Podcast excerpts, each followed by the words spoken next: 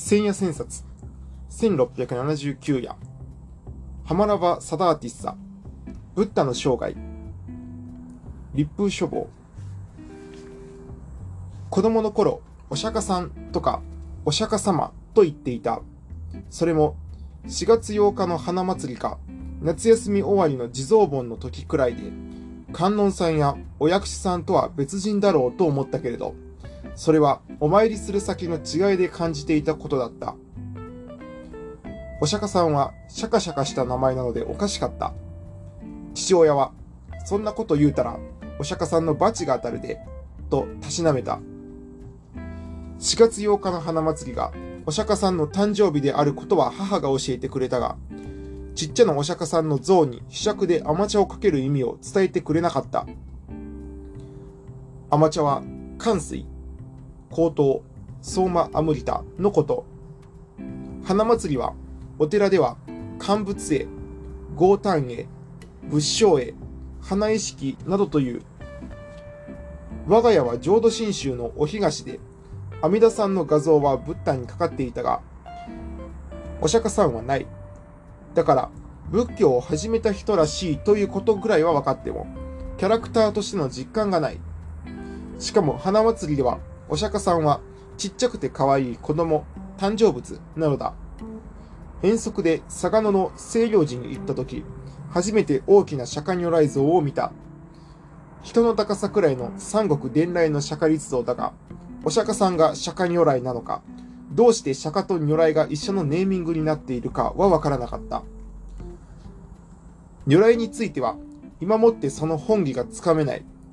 如来像という考え方が難しい。日本の子にとって仏教は遠すぎる。世の中があまりに遠くにしすぎた。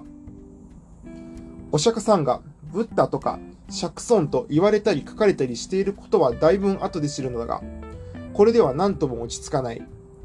呼び捨てかよと思ったし、呼び捨てブッダはなんだかありがたみがない。とりあえず、大人になるとはいろいろ呼び捨てができることなどなのだろうと思うことにした。S 様やイエス様ではなく、イエスやキリスト、吉田首相ではなく、吉田鳩山池田、お父さんではなく親父、藤原先生ではなく藤原なのだ。けれども、お釈迦さんが呼び捨てのブッダになることで、何かが縁遠くなってしまった。今のうちに白状するが、高校時代になって仏教が英語でブッディズムであるのは、ブッダの教えだからと納得したが、誰が、もしくは何がブッダなのかはほとんど理解していなかった。そのブッダが漢字になると、仏だ、ブッダで、こちらは重みがあっていいようにも感じたけれど、ただの音尺だった。そもそもの釈迦という呼び名も、生まれ故郷の古代北インド地域のシャーキャ一族の呼び名で、これこそが本名か正式名だろうと思っていた釈迦ムニも、実はシャーキャムニの漢字当てはめで、シャーキャの賢者とか、シャーキャの聖者という意味だった。なんだか拍子抜けだった。ヴィンチ村のレオナルドさんなのである。お釈迦さんの本名はブッダではなかった。ブッダは覚醒者、各者という一般名詞であって、古代インドではお釈迦さん以前から何人ものブッダがいたらしい。それどころか、仏教が確立してからもブッダは複数のままなのだ。過去物もいるし、未来物もいる。過去七物という数え方もあるし、釈尊は25人目のブッダだという説もある。北インドに生まれたブッダは、イエスやムハンマド同様のれっきとした歴史的実在者である。紀元前6世紀頃、ピタゴラスやヘラクテイヘラクレイトスやローシや孔子とほぼ同時期に活躍していた。王子として生まれ育ったが、悩んでもいた。こういうことはできれば早めに日本の子供たちに聞かせておいてほしかった。お釈迦さんの本名はシッダールタである。これまた高校時代にヘッセのシッダールタ、新潮文庫を読むまで知らなかった。それもシッダールタは名の方で、姓はガウタマ、ゴータマである。ガウタマ、クドンは古代インドの属性の一つで、とびきりの牛を意味するらしい。青年シッダールタは菩提樹のもとに悟りを得て、ガウタマ・シッダールタからガウタマ・ブッダになったのだった。僕は増谷文夫さんのものか、中村はじめさんのものか何かで、ゴータマ・ブッダとか、ブッダ・ゴータマと書いてあるのを見て、聖はゴータマ、ナバブッダなどとも思っていた。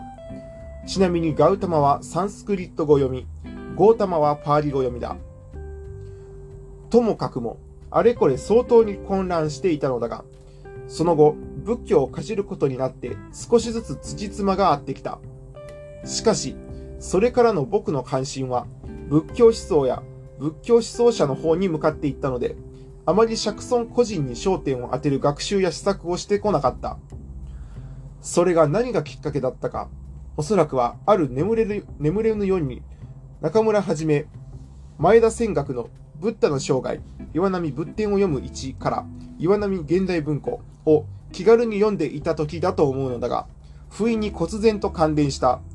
なんだ、仏教思想は仏教学を借りつとも、ブッダその人の生涯に全てが現れているじゃないかと感じた。一言で言えば、ゴータマ・シッダールドの生き様に惚れたのだ。思想ではない。勇敢だが優美な。ラディカルではあるが、ちょっとアナーキーな、その男っぷりに惚れた。それから、少し心を改めて、いろいろな仏伝や案内書を読んだ。特に中村はじめさんに勧められて、スッタニパータ、岩波文庫、講談社学術文庫を読み進めていくうちに、心が揺さぶられたことが今は懐かしい。これはかなり古い経典で、ブッダの言葉を集めたものだ。今夜はガウタマ・シッダールタがどのようにゴータマ・ブッダになったのか、その基本中の基本の生涯を拾っておきたいと思う。とりあえず、ハマラバ・サダーティッサのブッダの生涯、立風書房を選んでおいた。著者のサダーティッサはスリランカ出身のイギリス仏教界の中心を担ってきた仏教学者で、主にパーリ語の経典研究をリードしてきた。仏伝についての本は相当にあるが、特にルナンのイエス伝のような定番はない。日本では多くは中村はじめのゴータマ・ブッダ、春秋社やブッダ伝、角川ソフィア文庫、水野高原、釈尊の生涯、春秋社、増谷文夫、ブッダ、角川書店、林間教章、ゴータマ・ブッダ、江南社学術文庫などが先行し、最近なら、ジョン・ボアスリエ、ブッダの生涯、草原社、ベロニック・クロンベ、ブッダ、大東出版社、浪川隆義、ゴータマ・ブッダ校、大倉出版、前田仙学、ブッダ、春秋社、吹田隆道、ブッダとは何か、春秋社を読まれている。ともかくも、どんな本でもいいので、ブッダその人の一部始終の大枠に一度は覚えるべきである。12巻あるが、手塚治虫のブッダ、牛尾ビジュアル文庫はとてもよく描けているので、そのあたりから入るのもいいだろう。紀元前6世紀、今日の北インドとネパールの国境近いヒマラヤの麓の一角に、シャーケ族、サケ族、サカ族という王族が治める小国があった。都はカピラバストゥ、カピラ城である。南にはコーサラ国が、もっと南にはマガダ国が、東にコーリア国がある。カピラバストゥはコーサラ国の属国だった。王はスッドーダナ、城の、城本能と言った。王妃はコーリア国から嫁いできたマーヤ、マハーマーヤ、マヤ夫人である。紀元前560年あたりのこと、マーヤ王妃がめでたく解任した。当時は実家でお産をする習慣だったので、王妃は兵士を従えてコリア国に向かったのだが、途中のルンビニ園で休息をしている時に陣痛が始まり、近くの枝に捕まりながら男の子を出産した。脇からの出産だったとも伝えられている。これが4月8日のブッダ豪誕だ。後の花祭りの花はルンビニ園が花園であったことも象徴する。今現地はかなり再生されている。一行がカピラバストゥに戻ると、王子誕生のニュースは広まっていて、観光のうちに迎えられた。王は王子にシッダールタと名付けた。望みが叶えられたものという意味だ。マーヤー夫人は7日後に没して第33点の通り点に転生した。ブッダは母のない子だったのである。このことは重要だ。マーヤーが出産後7日目で亡くなったとか、ルンビニー園の枝につかまって脇から産んだとかいう伝承には、解任時のマーヤー夫人が右の脇腹から白い像が体内に入った夢を見たというバージョンもある。こうした伝承が色々あるのは、出産が何らかの異常出産あるいは例外的な出産だったかもしれないことを暗示するのだろうが、文献からはこれ以上のことはわからない。王子誕生で宮殿に駆けつけた祝福者たちの中に、カーラ・デーバラ、アシタ仙人がいた。知恵と天眼通で知られる。シッダールタ王子を見たアシタ仙人は大きく微笑み、ついで目を潤ませた。驚いた王が、何か不吉なことが息子に起こるのかと聞くと、いえ、私が微笑んだのは将来にブッダとなるお方にお目にかかれたからで、涙がこぼれたのは私が生きながら、生きながらえてこのお方の教えを聞けそうもないからです。王様、ご子息はこの世で最も偉大な方になられます。という、当時流行の未来を全身から読み取る戦争術による予言だった。古代インドは戦術だらけなのである。インチキも多い。ちなみに、アシタ仙人の弟子がカッチャーナ、河川年で、後に釈迦十大弟子の一人になる。アシタ仙人の天眼通に驚いた王は、9人の学識深いバラモンを集めて、さらに予言をさせた。7人のバラモンは2つの可能性を提示した。もし王子が属性にとどまるなら偉大な王になるだろう。属性を捨てて悟りを求めるならブッダ、覚醒者になるだろうというものだ。8人目のコンダンニャはもっと鮮明な未来像を提示した。王子の未来は一つです。4つの特別な嘲笑を目にされて、属性を捨て、出家して、悟りを求める旅に出られると、ついには悟りを開いてブッダになるでしょう。先ほども書いたように、ブッダとは完全に悟りを開いたものという一般名詞である。シッダールタだけのことを指すわけではないし、王子がすぐにブッダになったわけでもない。母を亡くしたシッダールタを育てたのは、マーヤーの妹のマハーパチャパティだ。母親代わりをしたのだが、古代インドの貴族社会は一夫多妻だったので、マハーパチャパティも王の妻の一人だった。ブッダが母のない子であったことについて、その後の仏教学や仏教心理学はあまり深い議論をしていない。シッダールタは健やかに育ったようだ。仏殿はありきたりな形容で、容姿は端麗、眼見で優しく、礼儀が正しいと伝える。容姿端麗かどうかは別として、後の図像を見る限り手足は長かった。いとこのデーバだった、台場だったとはよく遊んだ。野遊びをしている時のエピソードだが、近くで白鳥が飛び立ったので、デーバだったが弓でこれを置いた。白鳥が落ちたところへ先に駆けつけたシッダールタは、まだ白鳥が生きていたので矢を抜き、出血を止めた。デーバダッタは自分の獲物なのだから白鳥をよこせと言うが、シッダールタは白鳥が死んでいたら君のものかもしれないが、傷ついているだけなのだから私が命を救いたいと言った。言い争いが続いた後、この争いは賢者たちの判定でシッダールタの言い分が通った。王子は活達で資料深かったのだ。このデーバダッタは後にシッダールタがブッダとなって相談を確立した時に悶着を起こすちょっと厄介なコンペティターになる。相談の方針に反対して最初にグループを割ったのがデーバダッタだったのである。王子、大使とも言うは、学校に入ると貴族の指定と交わるようになった。どの学友より才能があり、格闘技や弓術にも堪能だし、友人たちにも親切だった、と仏伝は書く。7歳の時、王はシッタールタをスキーレ祭に連れて行った。お付きの者たちは、歩道の木の下に長椅子を用意して、王子を休ませた。王子は周囲のお祭り騒ぎをよそに、ゆっくりと呼吸をしてみた。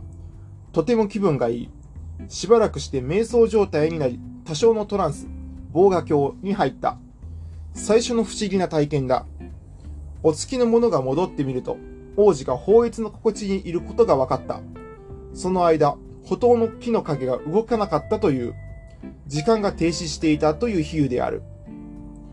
王はこうしたちょっと風変わりな息子の成長に目を細めるとともに、コンニャが予言した4つの特別の象徴のことが気になってきた。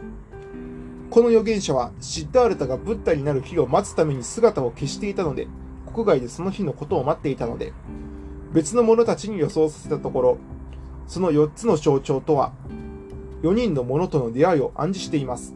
それはきっと、老人、病人、死人、苦行者のことではないか、というものだった。奇妙な出会いの暗示だ。王は、王子がそのような象徴を見ないようにしなければならないと考えた。監視人を配備し、若い従者をつけて、老人や病人や苦行者を遠ざけるようにする一方、至れり尽くせりの贅沢と快楽が近づくようにした。夏、雨季、冬に応じた宮殿も用意した。その効果があったのか、シッダールトはますますたくましく成長して、結婚してもいい年齢に達した。16歳になった。そろそろ嫁を取らせて一人前にしなければならない。王は早速、国中の適齢期の娘を王宮に集め、シッダールタに花嫁を選ばせると、いとこのヤソーダラーを選んだ。13歳だ。同じ年だったという説もある。二人は数々の儀式と祝典のうちに結婚した。けれども、なかなか子供が生まれない。25歳を過ぎても生まれない。この理由は仏典にはほとんど説明されていないのだが、僕はシッダールタが20代を通してずっと子供に恵まれなかったことが、その知的精神形成に大きな熟成を与えたのだろうと思っている。関心の大半が自分と世界の関係に迎えたのではなかったか。29歳の誕生日を迎える頃、それまでの10年間ほどの王子の自責の伝承がない。理由はわからないが、一説には遊行や快楽にふけっていたという。ヤソーダラがやっと解任した。スッドーダナ王は、万事が望み通りになってきたことに喜び、遊園を用意したので、そこで英気を養うように、と言った。しかしこれ以降、なぜかシッダールタは次第に物思いにふけるようになっていく。ある日、王子は御所であって従者でもあるチェンナ、シャノクを呼んで、父が用意した遊園に出かけることにした。せっかくなので遠乗りをした。王子は、チャンナが仕立てたシンドゥさんの名馬による4頭立ての馬車の手綱を取って、東の門を出た。しばらく行くと、疲れ切った様子の老人が路端に佇んでいる。シッダールタは馬を止め、あれは何だ？人のようだが、髪は真っ白、目はただれ、歯は抜け落ち、頬は安こけて、肌はガサガサしてシワだらけだ。どういうものなのかと聞いた。チャンナは、ご主人様、あれは老人です。きっと80年以上も生きてきて、体が衰えつつあるのです。驚くことではありません。みんな年を取るのです。と答えた。王子はとても驚いた。心の動揺が激しく、遠乗りなど続けられない。馬の向きを変えると宮殿に戻った。王は、とうとうお前は私のこれまでの努力を無駄にしてしまったな、と嘆いた。慌てて特別の催しや楽団演奏を仕向けたが、王子は何かを考え込んでいる。のみならず、また外出をして、今度は西の門を出て行ったところ、しばらくして道端でフラフラになっている病人に出会った。立ち上がれず、地面に転がり苦しそうにうめいている。王子は尋ねた。これは珍しいことなのか？誰にでも起こることなのか？チャンナは、病気にならない者はおりません。でも食事に注意し、体を清潔にしてよく運動すれば健康でいられるでしょう。心配はいりません。と答えた。王子はこんな姿を見て、心配がいらないとは思えない。南の門を出た三度目の遠出では、葬儀の行列に出会った。回想者たちは胸を叩き、声を張り上げて泣いていた。傍らの遺体は彫像のようにじっとしていた。王子の疑問に、チャンナは死ぬということ、生命ある者には必ず死の宿命があることを説明したが、王子はずっと考え込んでいた。北門をくぐって出た4度目の遠出では、さらに見慣れない光景に出会った。剃髪した男がオレンジ色の衣をまとい、鉢を手にして裸足のまま立っている。その表情は穏やかで修行深そうで、眼差しはうつむき加減だった。王子は馬を止めて、あれは誰だ？人間なのか？神なのか？まるでこの世の悲しみや喜びと関係がないかのように落ち着いているようではないか、と問うた。チャンナは、あれは修行者です。老齢や病気や死を人間が苦しむありさまを見て、前世の謎を解明しようと属性を捨てた人です。と答えた。王子は、どこで暮らしているのか？と聞く。チャンナは、苦行者には洞窟や森の中の仮住まいの他に家はありません。食べ物は恋求めるだけで、質素な修行生活をしているのです。瞑想によって属性の苦悩から解放される道を探すのです。と申し上げた。シッダールタは感動したようで、宮殿には戻らず、しばらく馬車を走らせた後、やっと父王が用意した遊園に向かった。そこでは楽団、踊り子、詩人、学者らが待ち構えていたが、王子はまだ考え事をしていた。私はあの苦行者のようにならなければならない。出家しなければならないだろう。という内面の声と向き合っていたためだった。そこへ宮殿からの使者が駆けつけて、たった今、野草だらひが男の子を出産されました、と告げた。ラーフラと名付けられた。王子は静かに、また私を縛り付けるものができた、とつぶやいた。恐れていたバラモンたちの予言が全て的中してしまったのである。父王は我が我が子の本心を願って共演を開くのだが、王子はその途中で眠ってしまった。学士や踊り子たちは眠っている王子のために演奏していることに気がつき、自分たちもその場に休む。ぐっすり寝込んでしまった王子が目を覚ますと、先ほどまで自分を楽しませようとしていた者たちが全員、しどけない格好で眠りこけていて、椅子や敷物にだらしなく身を投げている。いびきや歯ぎしりが聞こえて、先ほどまでの共演の美しさは一変していた。王子はこれが属性というものかと思った。王子は眠っている者たちを起こさないようにそっと抜け出し、漁者のチャンナを呼んで、愛はカンタカに蔵を置くように命じた。以上がシモン出遊のあらました。東西南北の4つの門から4度にわたって外出し、その都度、老、病、死、苦に出会ったと解釈され、こう呼ばれてきた。四門出遊によって、ヒアからディアへの脱出、つまり出家が決断されたのである。当時、バラモン教の伝統的価値観や制度を認めたくない者たちには、沙門、シュラマナとして自分自身で編んだ、選んだ修行僧になることが流行しつつあった。彼らは下脱を求めて苦行を好み、生まれ育った家を出奔した。出家である。この行動は正統バラモンから見れば下道であった。実際にもブッダの時代、六子下道と呼ばれる6人の社門のリーダーが相並んでいた。そこには、ジャイナ教のマハーヴィラなどがいた。王子はこの出家に憧れたのである。城を捨て出家をする気になっていたものの、シッダールタはまだ我が子の顔を見ていない。そこで、ヤソーダラーと我が子が眠る寝室にこっそり行った。ヤソーダラーは赤ん坊の顔を手でかばうようにして添い寝をしている。我が子の顔を見るために妻の手を動かせば、ヤソーダラが目を覚まして、旅立ちを止めるだろうし、何もしないようにすれば、我が子の顔すらわからぬまま出発することになる。どうするか。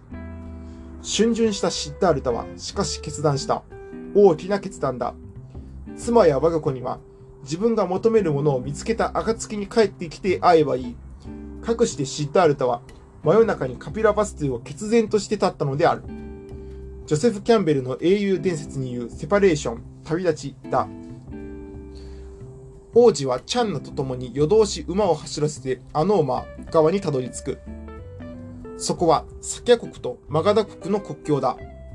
ここからは外つくにだ。シッダールタは馬から降りて上等な絹の服を脱ぎ、きらびやかな宝石を外し、長い髪を切り落として、チャンナにこれらを持ってカピラバストゥに帰るように言い渡した。チャンナは号泣しながらも、カンタカを引いて戻ろうとしたが、カンタカは動こうとしない。シッダールタも馬に語りかけるが、なかなか行こうとしない。その目からは涙がこぼれたとも伝える。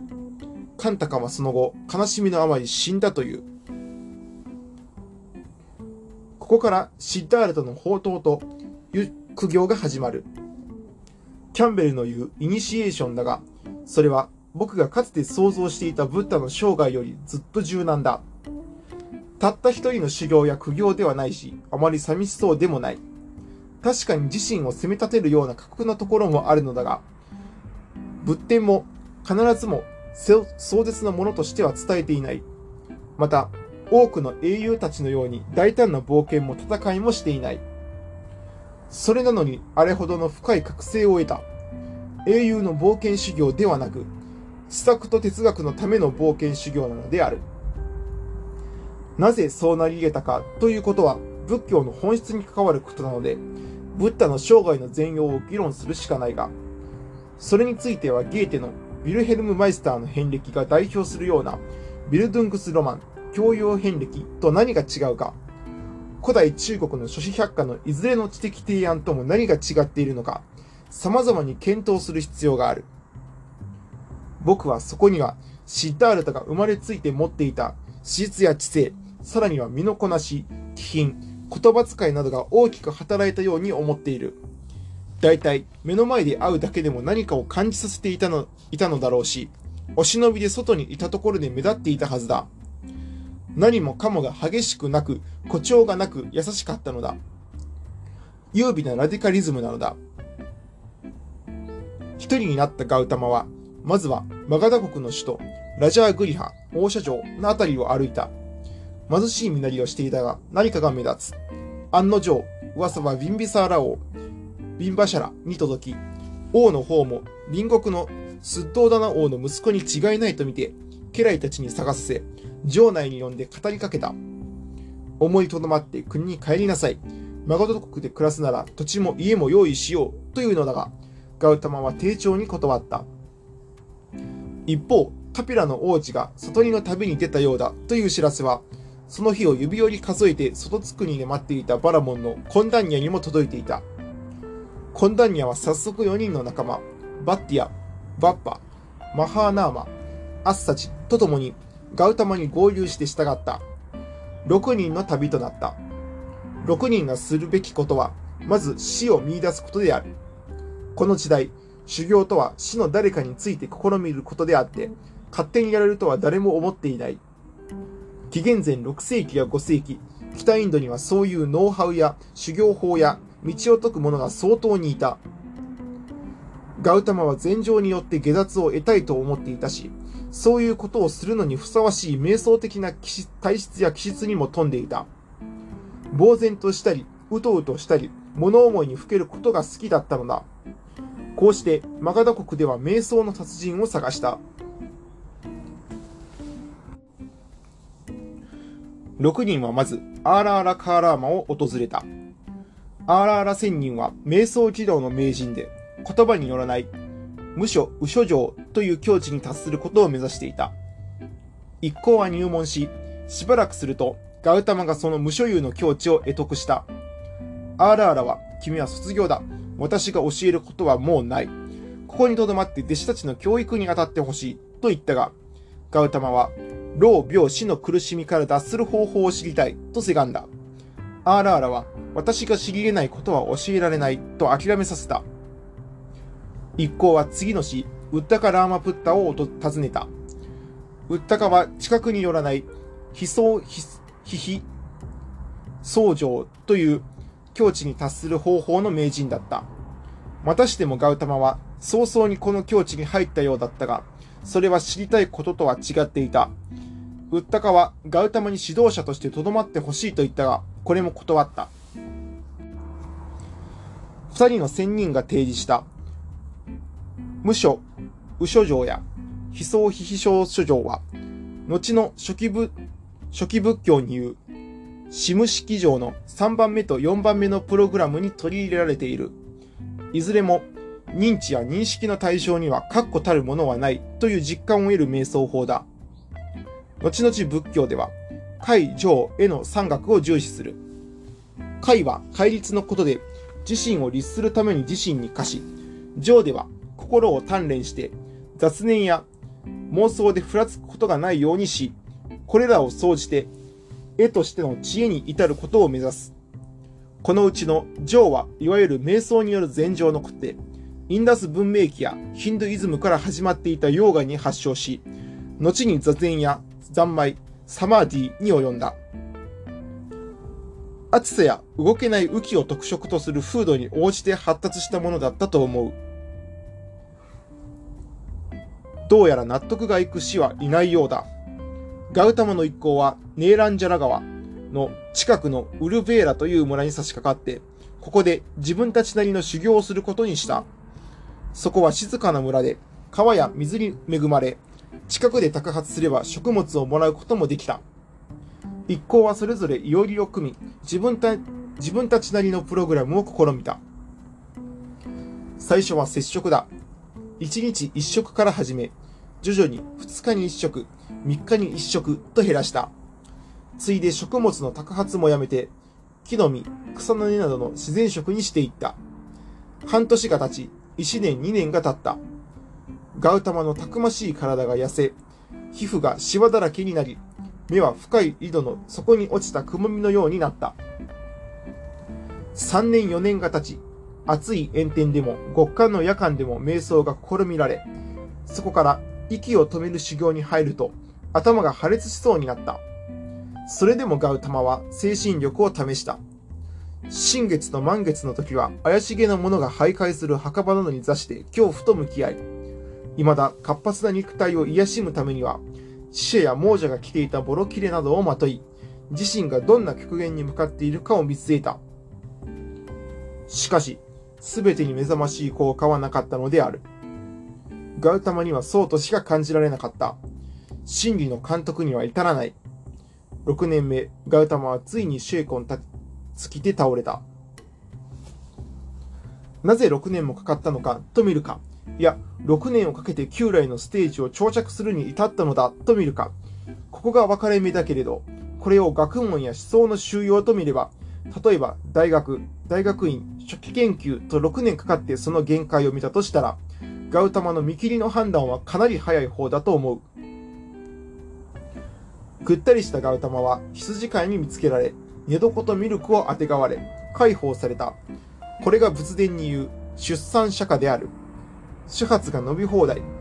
骨と皮ばかりの痩せ細った姿は、仏教美術では出産釈迦像としてあばら骨が見えるように描かれ、調査されてきた。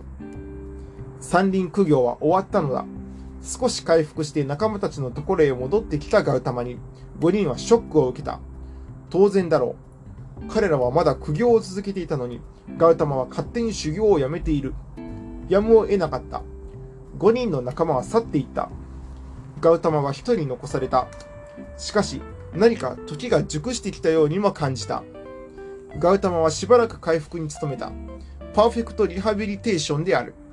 おかげで、その体は次第に黄金色を発するようになっていった。後に仏の32層と総称される特徴が体の各部に現れ始めたのである。その頃、近所にスジャータという娘がいた。身ごもっていて、もし男の子が生まれたらバニヤンの木に特別なご馳走をこしらえて捧げようと思っていた。バニヤンは、気根が幹に成長してたくましくなる樹木なので、古代インドでは神聖視されていた。男の子が生まれたので、スジャータは大事な作業に取り掛かった。100頭の牛から乳を絞り、これを50頭の牛に飲ませ、その乳を25頭の牛に飲ませ、8頭の牛になるまで、キーラカンマ、乳仕事という濃縮作業をした。ついで、この乳で米を炊いて金の器に入れる。このキーラパーヤーサ、入縮をバニランの木に捧げるのである。最後の準備のため、召使いをバニランの木のところへ行かせたところ、召使いはそこに黄金色に輝くものがじっと座っているので驚いた。ガウタマがそこにいる。急いでスジャータのところに戻って、神が自ら供物を受けるために座っておられます。と報告をした。スジャータが駆けつけてみると、まさに輝く男がそこにいる。スジャータはさすがに神とは思わなかったが、畏敬の念に打たれ、入宿を捧げた。尊者よ、あなたが誰であれ、神であれ、人であれ、どうかこの入宿をお受け取りください。そしてどうか、あなたの目指す目的を達成されますように。こう言ってスジャータは引き下がっていった。ガウタマは供物を受け取ると、近くのネーランジャラ川へ行き、岸辺に金の器を置いて沐浴のために川に入り、それから岸辺に戻って膝の上に器を取って、物証を求める者としては最後の食事を取り始めた。食事が終わると、器を川に浮かべてこう言った。もし今日、私が悟りを開くなら、この金の器が川上に向かって流れますように。夕方、ガウタマはしばらく歩いて菩提樹のもとに赴いた。菩提樹はアシュバッタあるいはピッパラというイチジクに似た木のことだ。植物学的には日本のシナノキ科の菩提樹とは別種のインド菩提樹。途中、ソッティアという草刈りのためにバラモンたちが敷物によく使う吉祥草を分けてもらい、これを菩提樹の根元に敷くと、東の方を向いてゆっくり瞑想に入った。瞑想は7日にわたって続いた。初前から第4前へ。その中で、聖堂を邪魔すべく、マーラ、悪魔に姿を変えた欲望や誘惑が次々に現れたが、ガウタマはこれを傲慢した。ついで、属性の様々なものが立ち現れ、消えていくのを見た。心が浄化されてくると、煩悩たちがやってきて、これが断たれていく様を見た。宿命地、死生地、ロジンチの三名が過ぎていったのだ。こうしてウェサク、ワイシャーカ、4月から5月の月の満月の日、月が沈み、眩しい朝日が昇る中、ガウタマは一切の名門から解き放たれていた。全き歓喜と充実がやってきた。ついに、ガウタマ・シッタールタはブッダとして覚醒したのである。後に、この時、私の輪廻が終わった。私にとって属性はすっかり価値のないものになった、と述べている。場所は、その後はブッダガヤと呼ばれることになった地の菩提樹のもと、時はおそらく紀元前515年のあたり、ガウタマ・シッダールタ35歳の時だった。ブッダが菩提樹での悟りに達したすぐ後、タプッサとバッルカという二人の商人が通りかかり、麦粉と蜂蜜で作った食物を供養した。食後、ブッダは自分の体験を話した。二人は弟子になりたいと申し出た。最初の仏教とは商人だったのである。この菩提樹での悟りについては、様々な仏典が語られてきた。最も有名なのは、梵天感情のエピソードだ。ガウタマは自分が悟った内容は、人人未明なので、到底他人には理解されないだろうと感じて、このまま涅槃に入ろう、死んでしまおうと考えていたのだが、それを知ったブラフマー、梵天をする、をはじめとする神々が、なんとか思いとどまらせて、ブッダとしての説法を始めるように感情を、節油したというものだ。無論、ブッダ神格化のための後付けの話だが、仏典というもの、ジャータカ、全生誕をはじめとして、この手のエピソードがものすごくくっついている。それなら、それらのエピソードを切り離していけば、ブッダの実相が得られるかといえば、そうではない。つもりと本当とが、ブッダ伝承においては極めて区別がつきにくくなっているからだ。ここから先は、ブッダとしての布教が始まっていく。まさしく、仏イコール教だ。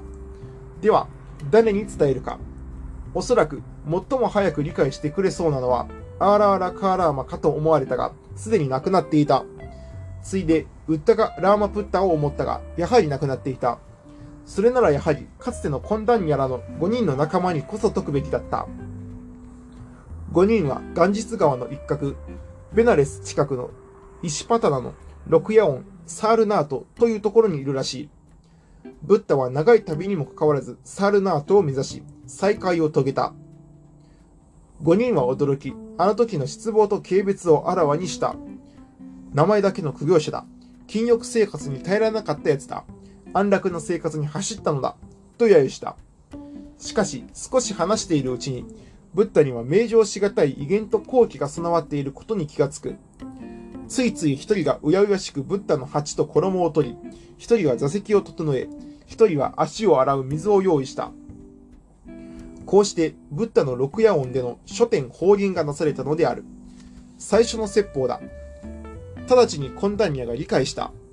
どこまで詳しいものだったのかははっきりしないけれど、中道と死体、死生体が説かれたという。死体は、躯体、集体、滅体、動体のことで、世界が宿泊の苦に満ちていると知ること、躯体。その苦の原因は、欲望や存在否定にあって、それらが集まっていると知ること、集体。したがって、欲望の死滅を目指すべきこと、滅体。以上のために発祥道をマスターすべきこと、動体を言う。このようなことを比喩などを用いて説いたとおぼしい。発祥道は、証券、あるがままに見る。少子、清らかな心を持つ。正語、少子を言葉によっても通す。称号、様々な戒めを持つ。称名、教えに反する仕事をしない。小精進、伏せ、自戒、精進、ニンニクによって、心の完成イコール腹蜜を全うする。少年、知的認識を深める。症状、処方無我、諸行無常などを悟るための瞑想を実践する。を指す。死体発祥道は最初の仏教的認識行動原理である。懇談ニャら5人、5ビクは、サンガ、相談のメンバーになった。5ビックそれぞれはそれなりの修行をしてきた探求者であるから、なるほど強力なネゴシエーターになり得るだろうが、偶然にブッダの話を聞いた者も次々にサンガに加わることになった。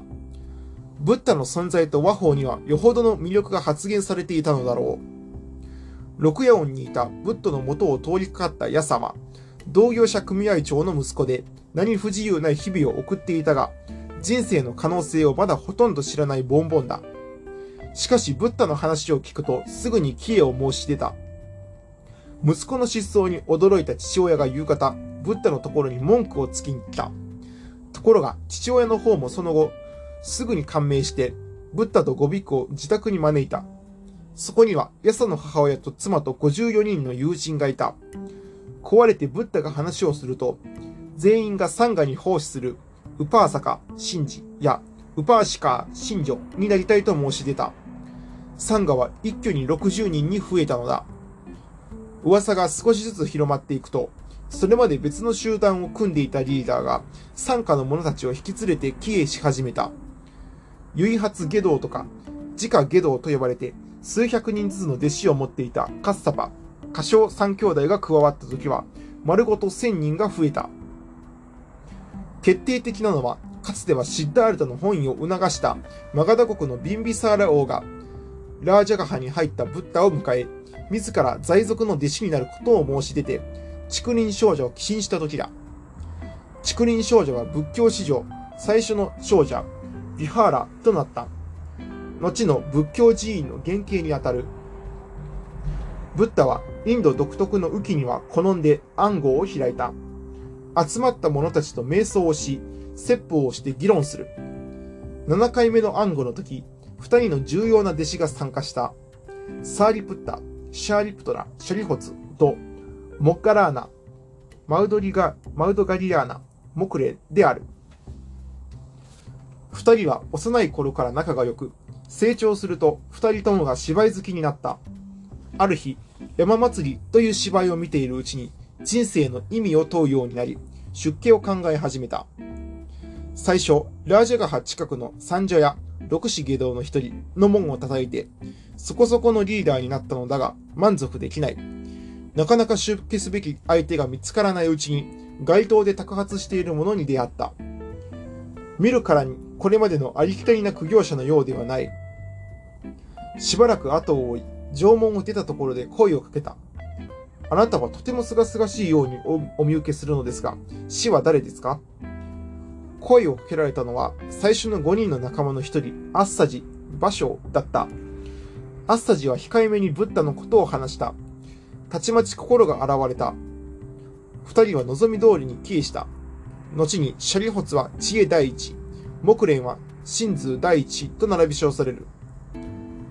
釈迦十大弟子のツートップになった。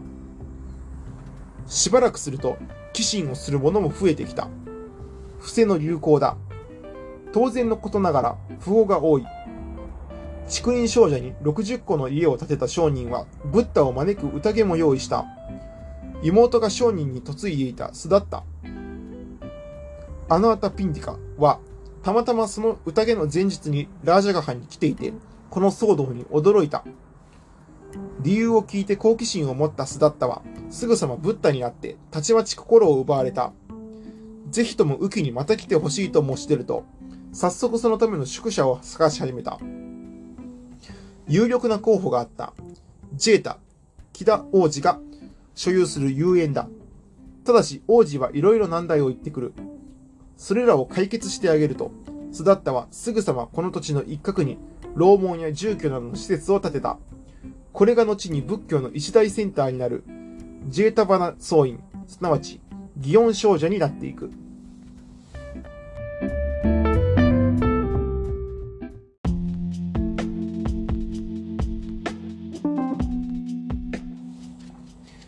サンガのメンバーは多種雑多である。高名な死の弟子がブッダのサンガに移ってくることもあった。有名なのは、後に釈迦十大弟子の一人とされ、事実第一と称されることになるウパーリだ。ジョエナ教の始祖マハービラの皇帝だった。その地で布教を任せられた者もいた。プンナはスナーパランタ島の広域商人だが、仕事で祇園少女の近くに来ていた。大勢の者たちが少女に向かっている。ふらふらついていくと、ブッダが説法をしていた。それを聞いた途端に自分の全てを義兄に譲って出家をする気になっていた。ブッダはプンナの覚悟を様々に問い、島に戻って布教に努めることを申し渡した。ブッダの生き方やあり方に惹かれる者には、カースト、バルナの会に属する者たちも、先民、アウトカーストの者たちも多くいた。いわゆる不可植民、アンタッチャブルである。ブッダの思想にはバナボン教から輪廻や業の概念を借りているところが結構あるのだが、カーストの概念ばかりは全く認めなかった。このため、ブッダの教えは反体制的、反社会的であるとみられ、旧勢力からの批判が絶えない。後に従者としてブッダに最大の忠実を果たすアーナンダが町を宅発していたところ、ある時、井戸から水を汲んでいる少女がいたので、水を飲ませてほしいと頼んだ。その少女、プラクリティは、私は卑しいもので水を差し上げるわけにはいきません、と断るのだが、アーナンダは、私はあなたの家族やカースト、バルナを知りたいのではありません。どうぞ水を分けてください、と言った。少女は嬉しくなって水を汲み、そのままアーナンダが好きになった。これを聞いた母親は、プラクリティに惚れ薬を持たせ、アーナンダに結婚を迫った。アーナンダも心惹かれるのだが、思いとどまっている。逆に、プラクリティの方が真剣になってきた。そこでブッダが介入して、彼女の期待に入り込みつつ諦めさせた。プラクリティは2層、ビクニとして参加に加わった。ブッダが不可植民の少女を正式な2層にしたというニュースは、バラモンや代表的な市民たちを驚かせ、心配させた。コーサラ国のパセーナディ王からの抗議もあった。それでもブッダは譲らず、続いて、トリシャンクやスニータといった不可植民たちに応援や節油の手を差し伸べた。20世紀になって、不可植民出身のビームラーオ・アンベードカルがヒンドゥー教を捨てて仏教徒となり、議員ともなって不可植民を救済する新仏教徒として活動したことはよく知られているが、それはブッダのこの時期の行動に発動していたものでもあった。アンベイドカルについてはいつか千夜千冊してみたい。ブッダの布教がさらに決定的になったのは、父王のスッドーダナがカピラバストに招待して教えを解くように設定したことによる。本音は、威風と真実を宿した我が子に再会したかったからだろうが、これが果実をもたらした。いろいろ吸ったもんだがあった後、ここに王のみならず、弟のナンダ王子、妻のヤソーダラ、母親代わりのおぼ、おば、マハーパジャパティ、我が子ラーフラらがこぞって帰依したのだ。中でも、重帝のアーナンダの参加は、この後のブッダを心底から助けた。アーナンダはとても献身的だった。常にブッダに仕え、部屋の世話を焼き、鉢や衣を洗い、体を揉みほぐした。女性の出家を支え続けたことでもユニークだった。ただ、あまりに献身的であったため、瞑想の時間が十分に取れず、ブッダの存命中には悟りに達しなかったという。ブッダの死後に悟りを開き、仏典のための第一血獣を準備した。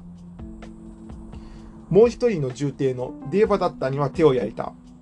サンガには加わったのだが、集団の指導を任せろと迫り、ブッダがこれを断ると、ビンビサーラ王の王子、アジャータサットゥ、アジャセと手を組んで、王子は父王、デーバダッタはブッダを殺す計画を立てた。ブッダ殺害計画は3度にわたって試みられたが失敗した。資格を選んでも彼らがすぐにブッダの側につくからだ。そこでデーバダッタは改革5項目をブッダに突きつけた。出家と製品と菜食主義についてのルールを厳格にするように要求したのである。これはある意味ではそこそこ純粋なもののようだったが、ブッダは戒律至上主義には疑問を持っていた。だからこその中道なのである。改革案を退け、懲戒処分を断行した。デーワダッタは500人の弟子と共に自分の参加を創立した。けれども、シャリホツらの説得によって500人のうちの大多数が復帰した。後にデーバダッタは病を得て、ブッダに再び帰依することを宣言した。ブッダはサンガに迎え、やがてデーバダッタは悟りを得るだろう、と弟子たちに語った。ブッダの布教は順風満帆とは限らない。数々のハニートラップもあった。祇園少女に滞在中には、チンチャーという若くて美しい女性がブッダと年頃に夜を過ごしたと言いふらし、こうはらんだことさえ宣言したのだが、結局は籠絡できなかった。ついでスンダリーという若い女性がこれ見よがしに愛人のように振る舞ったが、結局は周囲から抱きされた。こうして紆余曲折を経ながらも、ブッダの弟子は大体1000人前後がコアコンピタンスを発揮していたのだと思われる。45年間の布教の成果がこの程度であるのは決して大きくはない。しかも際立つ奇跡が起こったわけではなく、英雄や豪傑が出入りしたのでもない。その活動の中心も周辺も極めて情緒に満ちたもので少数的だった。全貌は甚だ施策行動的であり、行為哲学的だった。それにもかかわらず、ブッダが起こしたことは、古代世界史で群を抜いてユニークだった。かつてブッダの生涯の一部始終を大体知った頃、僕はその教えが涅槃弱情まで及んでいることに痺れた。ブッダはテールバという村を訪れた時、かなり体調を崩していた。それでも苦痛に耐えながら、自分が自社たちに言うべきことを話し、サンが相談にしっかりとした別れを告げるまでは倒れられないと覚悟した。アーナンダには次のように告げた。サンガはもう私を必要としないだろう。まだ解いていない試験、握り拳に隠しておいたものなど何もない。私は年老いて80歳を過ぎた。これからはみんなが自身を島として教えをよりどころとしなさい。また、自身や法、教えをと、灯火ともしなさい。と言った。こうして、雨季の暗渠が終わると、相談は出発し、チュンダが経営するマンゴーの茂みに着いた。チュンダはお塩を恋い、食事を振る舞った。その食事のせいか、ブッダの病気が悪化した。キノコ料理だったとも伝承される。それでも旅を続けたブッダは、クシナーラ、クシナガラの地にたどり着き、ここで休息した。ヒランニャバティ川の岸辺にサラショウズ、サーラの木が茂っていた。アーナンダが2本のサラショウズの間に床をしつらえると、ブッダは妙よ答えた。右の脇を下に、北を枕に西を向いた。いくつかの話をアーナンダにして、そして最後に一言こう言った。一切のものは全て滅びる。精進努力しなさい。ブッダの入滅である。ニルヴァーナ、涅槃の到来、すなわち二半弱状だった。意外は、丹念にダビに付された。焼かれたブッダの体からは8万4000の遺骨が分かれていったという。